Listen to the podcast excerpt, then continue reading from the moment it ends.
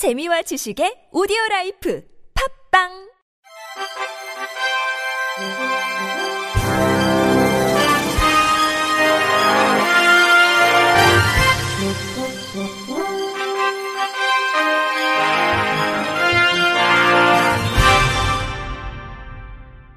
청취자 여러분 안녕하십니까? 6월 1일 화요일 KBS 뉴스입니다. 문화체육관광부는 인사혁신처 공모를 통해 국립장애인 도서관장에 원종필 씨를 오늘 임명했습니다. 최근까지 주식회사 장애인 인권센터 실장으로 근무한 신임 원종필 도서관장은 그동안 한국장애인연맹과 한국장애인단체 총연합회, 한국장애인 자립생활센터 총연합회 사무총장 등을 지내며 장애인에 대한 인권, 복지, 안전, 문화 및 체육활동 분야 등에서 활동해 왔습니다. 또 시각장애인 당사자로서 장애인의 복지 욕구를 정확히 파악하고 있고 다양한 장애인 문화와 체육활동을 통한 장애인 문화 향유권의 중요성을 누구보다 잘 알고 있다는 평가입니다. 문체부 관계자는 원종필 신임 관장은 오랫동안 장애인 분야에서 축적한 경험과 지식을 바탕으로 장애인의 지식정보 접근권을 강화하고 정보복지를 실현하는데 크게 기여할 것이라고 기대했습니다. 신임 관장의 임기는 오는 2024년 5월 31일까지 3년입니다.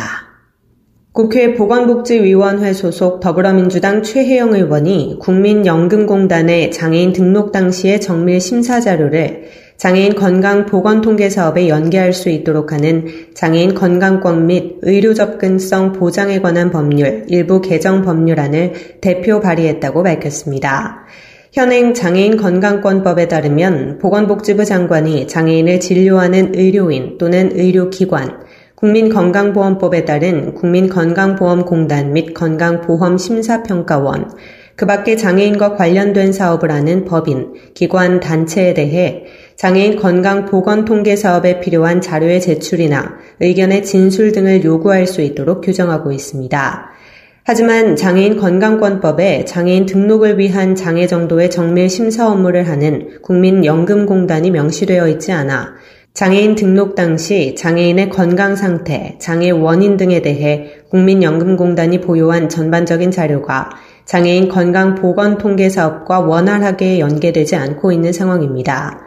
장애인 건강 보건 통계 사업은 장애인의 건강 증진, 건강 수명 향상을 위해 국립재활원 재활연구소에서 보건복지부의 위탁을 받아 수행하는 사업으로 장애인의 건강 상태 평가와 건강 증진 욕구를 파악해 장애인 특성별 맞춤형 건강관리 표준 프로그램을 개발하고 신뢰성 있는 건강 정보를 제공하고 있습니다.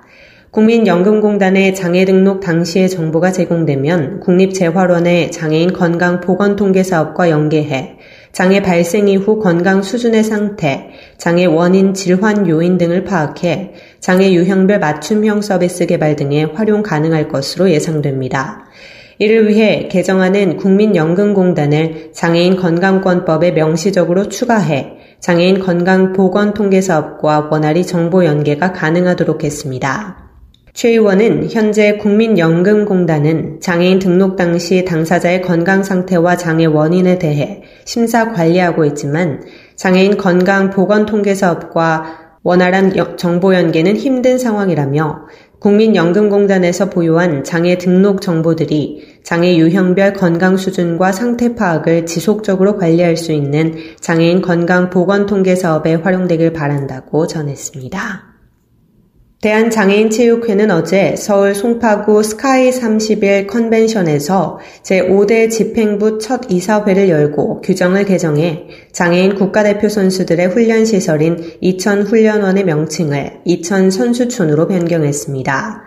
장애인 체육회는 그동안 이천 훈련원은 장애인 교육 및 재활 시설로 오인되거나 국가대표 훈련 시설인 태릉, 진천 선수촌과는 다른 개념으로 혼동되기도 했다고 명칭 변경 배경을 설명했습니다. 장애인 체육회에 따르면 2018년 4월 실시한 설문에서도 국가대표 선수의 73.4%와 32개 가맹단체의 96.8%가 선수촌으로 변경을 희망하는 것으로 답했습니다. 이날 이사회에서는 부회장 6인과 고문 3인을 위촉하는 데 동의했습니다. 아울러 양충현 한국예술종합학교 총무과장을 신임 사무총장으로 임명하기로 했습니다. 장애인체육회 사무총장은 이사회 동의를 거쳐 회장이 임명하고 문화체육관광부 장관의 승인으로 선임하는데 양 신임 총장은 6월 초 정식으로 취임할 예정입니다. 한편 이번 이사회에 앞서 열린 대의원 총회에서는 정관을 변경해 이사회 수를 8인 이내의 부회장을 포함한 33인 이내로 확대했습니다.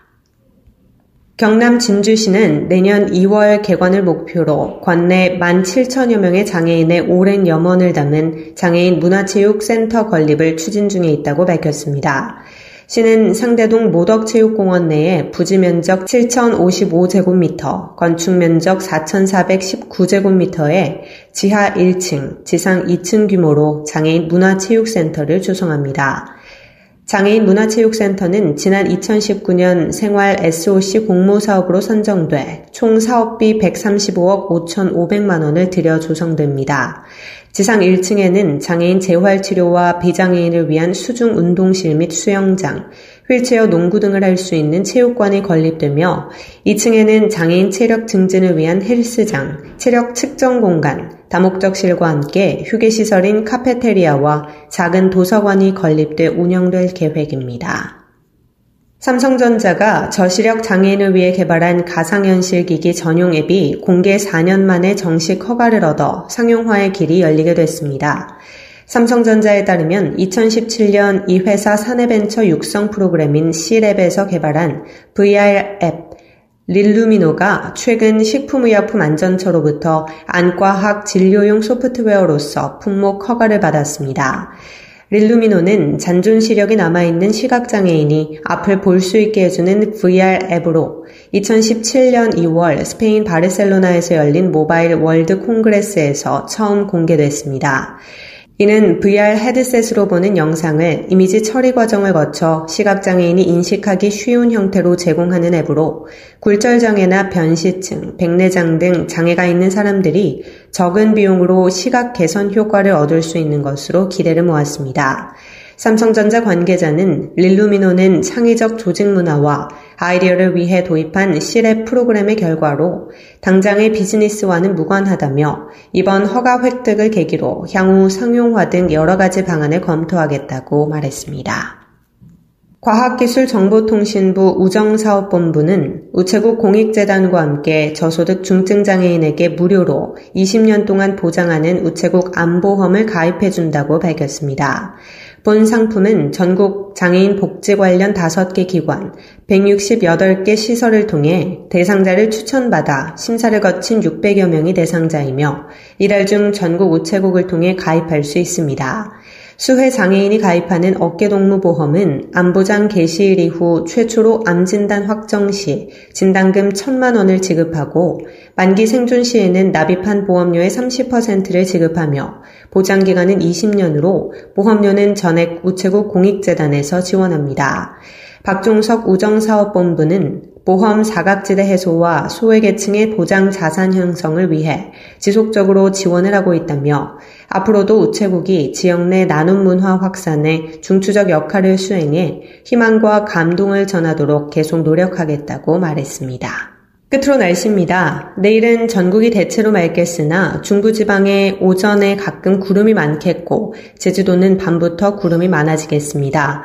내일 아침 최저 기온은 14도에서 19도, 낮 최고 기온은 23도에서 31도가 되겠습니다.